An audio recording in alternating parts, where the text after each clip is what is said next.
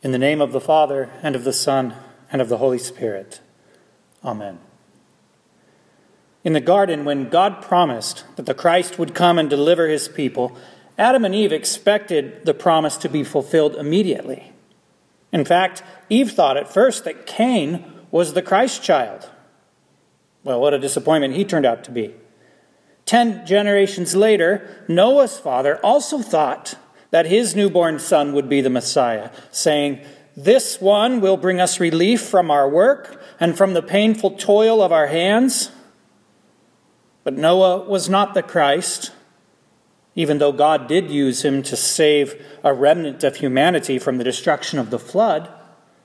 Eve and Noah's father were wrong about the timeline, but they were right to believe that God would keep his promise.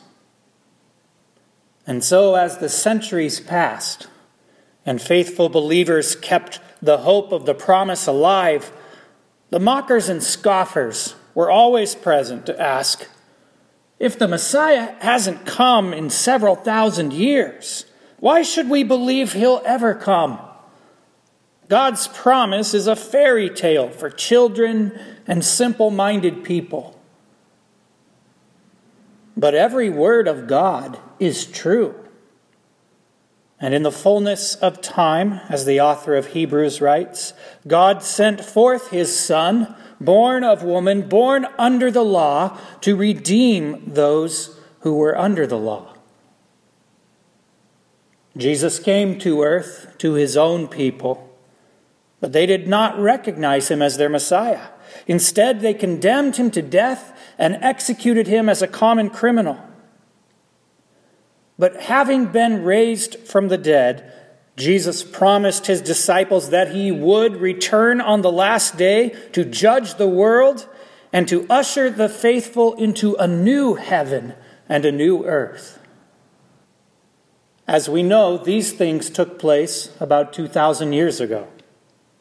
And once again, just as St. Peter predicted, Scoffers have come in the last days with scoffing, following their own sinful desires and saying, Where is the promise of his coming? For ever since the fathers fell asleep, all things are continuing as they were at the time of creation.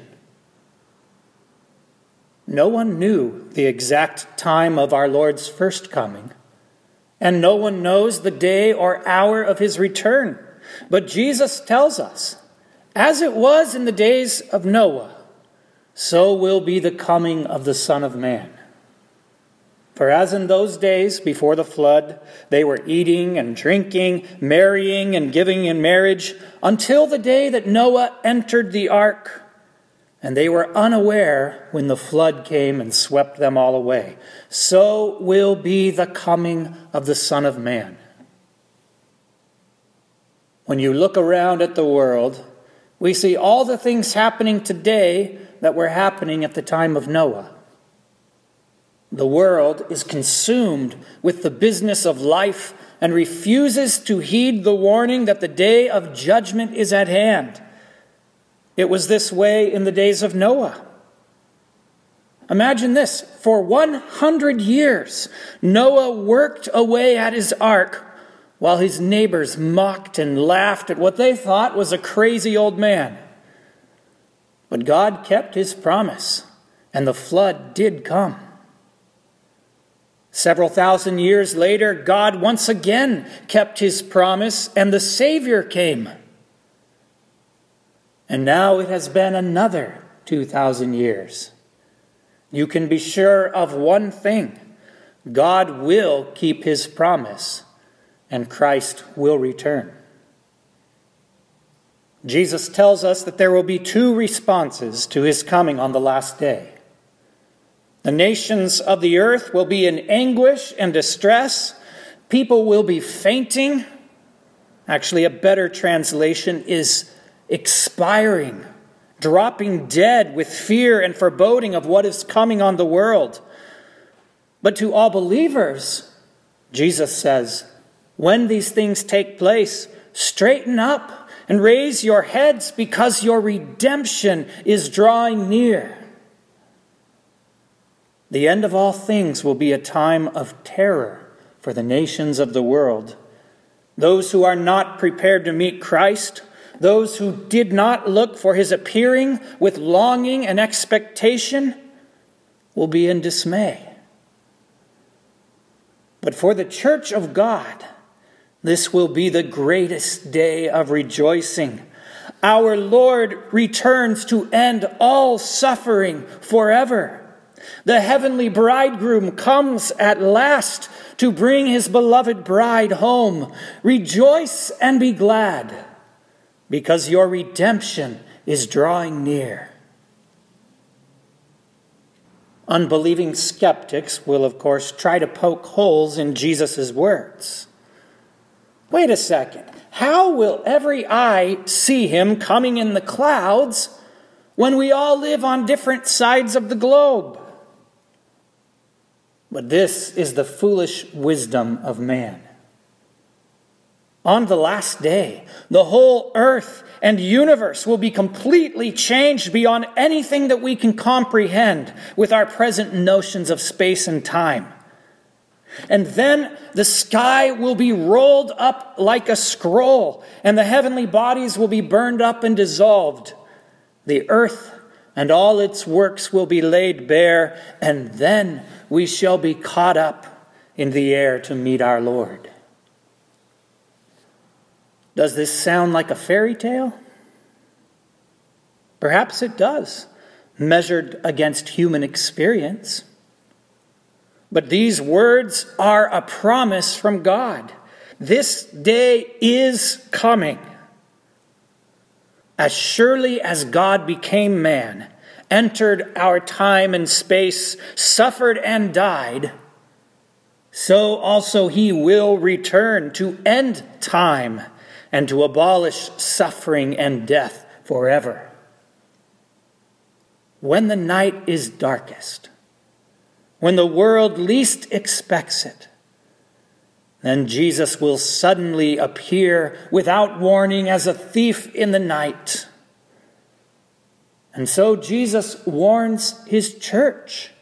He warns you watch yourself lest your heart be weighed down with dissipation and drunkenness and cares of this life, and that day come upon you suddenly like a trap. Why would Jesus warn us unless there were a very real danger? Take these words to heart. How many followers of Christ have become weighed down with the cares of this world. And what about you? Have you lost sight of your focus on Jesus and his return? We are not citizens of this world. This is not our true home, but it's easy to forget. It's easy to get caught up in the rat race of bills and credit cards and ballet practice. So think about this. When was the last time you considered the imminent return of Christ with longing? When was the last time you prayed, Come, Lord Jesus? If this cry is not in your heart and mind, then you have become weighed down with the trappings of this world. Repent. Do not lay up for yourselves treasures on earth, where moth and rust decay and where thieves break in and steal. Do not labor for the bread that perishes. Labor instead for the bread that gives eternal life. The only thing that matters in this life is being prepared to meet Jesus when he returns. What does it mean to be prepared? It means to be in the faith, to trust in the salvation that Jesus accomplished in his first coming, and to look for his second coming with joy. At the end of his life, the Apostle Paul wrote, I have fought the good fight.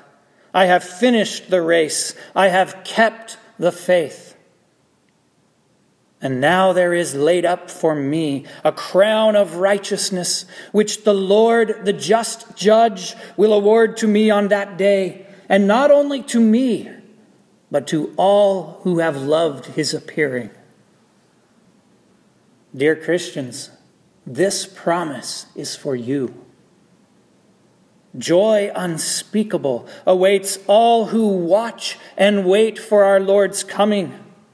On that day, the division between heaven and earth will be abolished. New Jerusalem, the city of God, descends from heaven. Behold, the dwelling place of God is with man, and he will dwell with them, and they will be his people.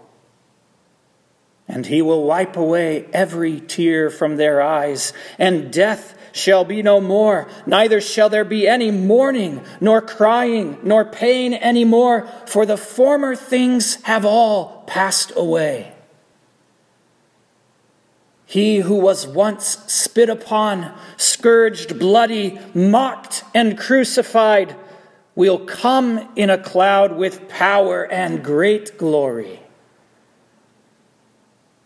And all the saints on earth and those who have preceded us in death cry out, How long, O Lord? Even so, come, Lord Jesus.